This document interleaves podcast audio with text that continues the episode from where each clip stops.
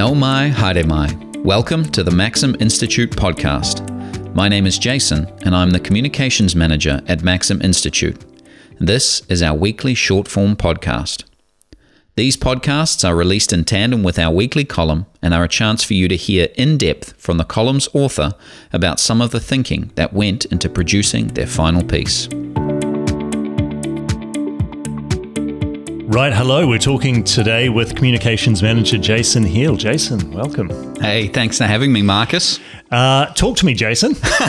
that's that's not an invitation. That was just the title of your piece. But also, talk to me. I'm just going to sit here and say nothing yeah, put you on the spot.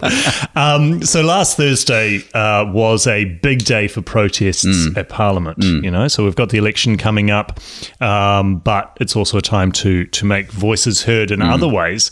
Um, what happened last Thursday? Yeah, there was there was a lot happening. Um, you, I think you'd be the way it was covered. You'd be forgiven for not realizing that there were at least four protests going on um, at Parliament last down in Wellington last last Thursday. Um, you had the big one, which everyone was focused on, which closed down the streets and locked down the central city, which was Brian Tamaki's uh, protest against Agenda 2030. But there was also the Stop Co-Governance protest, and then they had the anti-fascist counter protest to both of those protests.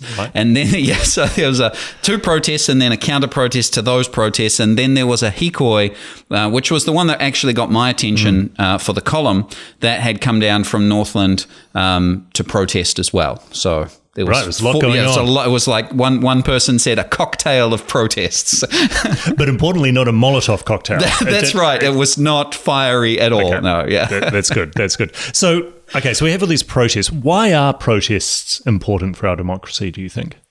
I think that they are kind of like a steam release valve, a pressure release valve for people who feel like they don't get heard in the democratic process in, in between elections.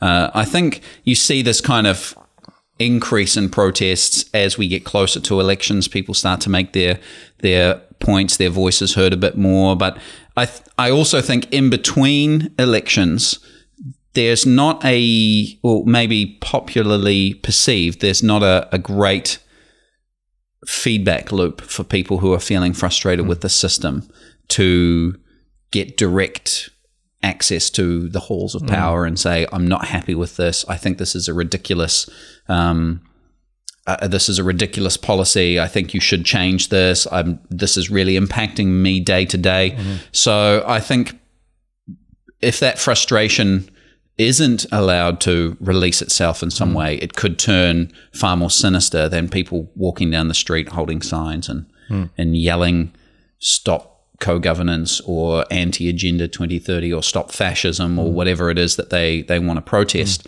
Um, so I think it, it is important. Uh, it's a st- it's it's a pressure release. So, how should those in power or politicians uh, react to protests, particularly ones they don't agree with? Yeah, I think last Thursday the Hikoi was a great example of that. So this was a Hikoi uh, led by um, the mother of uh, three headhunter gang members who had come down from Northland collecting signatures on a petition to protest uh, the gang policies of National and Act. And they had come down to deliver this petition to Parliament, and they were met by Nationals police, police spokesperson Mark Mitchell, who had during the week been very vocal against their petition and their their hikoi. So he had said, uh, you know, I totally disagree with their what they're saying and all of this sort of stuff. And here's a here's a man who was a police officer and meeting with people who uh, represent the families of gang members couldn't be more opposite yeah. Uh, sides of the fence than these. And he went out there and he refused to receive their petition, but they had a conversation and there was yelling backwards and forwards, but they and they didn't even agree and they didn't come to a resolution. But afterwards, uh, the leader of the protest uh, said that uh, she was glad that he came. She said, Good on him. Thank you. I'm glad he was here. He got to hear us. And I think that's a key sentence to kind of illustrate how uh, how politicians should react to these things, especially I think especially when you disagree with someone, to walk out there and say, "I can hear you." Um, I may not agree. We may not come to a resolution, but I hear you. I, I'm face to face with someone who my policies are directly impacting. That I think is important, and that diffuses some of that and, and, helps with that pressure release. So, do you think politicians, particularly if you don't agree with the protest, uh, should go out and, and, and be seen to be listening to all protests? Are there any you think that you should just never engage with? Uh, I think that because the protests are such a key part of the people's mm. voice, right, and and allowing this pressure to be released, mm. I think that you should go out and speak to them as as often as you can. Mm. Uh, I think if you're not in, at Parliament that day, or it's not something that concerns you, you're not a party leader, you're not a spokesperson or, or a minister. You don't necessarily have to, but I think back to uh, the, the the protest that was in everyone's minds Yeah. uh, uh, last Thursday was the Occupied um, protest from 2022. And I think back over 24 days, how many politicians who were in the House went out to speak to those people. Yeah, zero, exactly. None of them. And who did?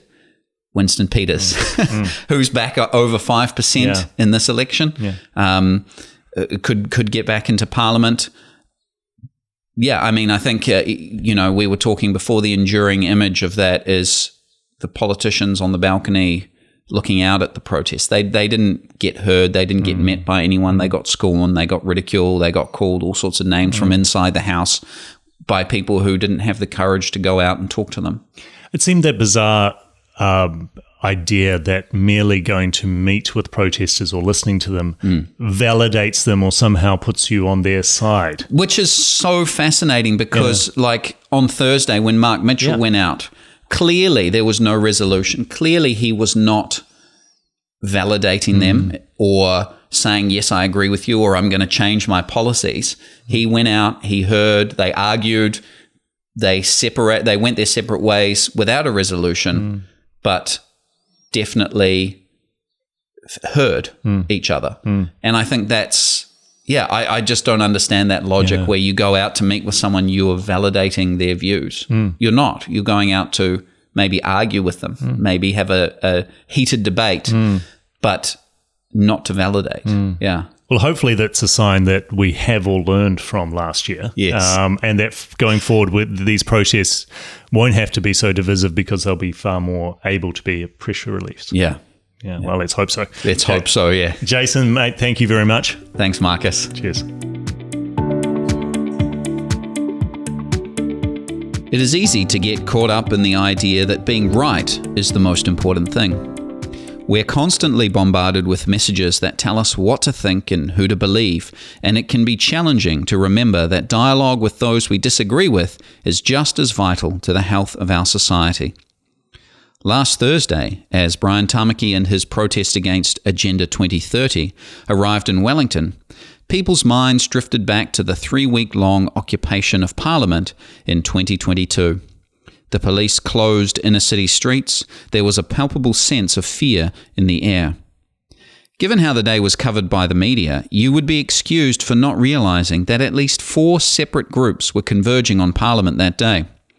Alongside Tamaki's protest, there was the Stop Co Governance March, an anti fascist counter protest, and the event that truly caught my attention the arrival of a Hikoi protesting the gang policies of National and ACT.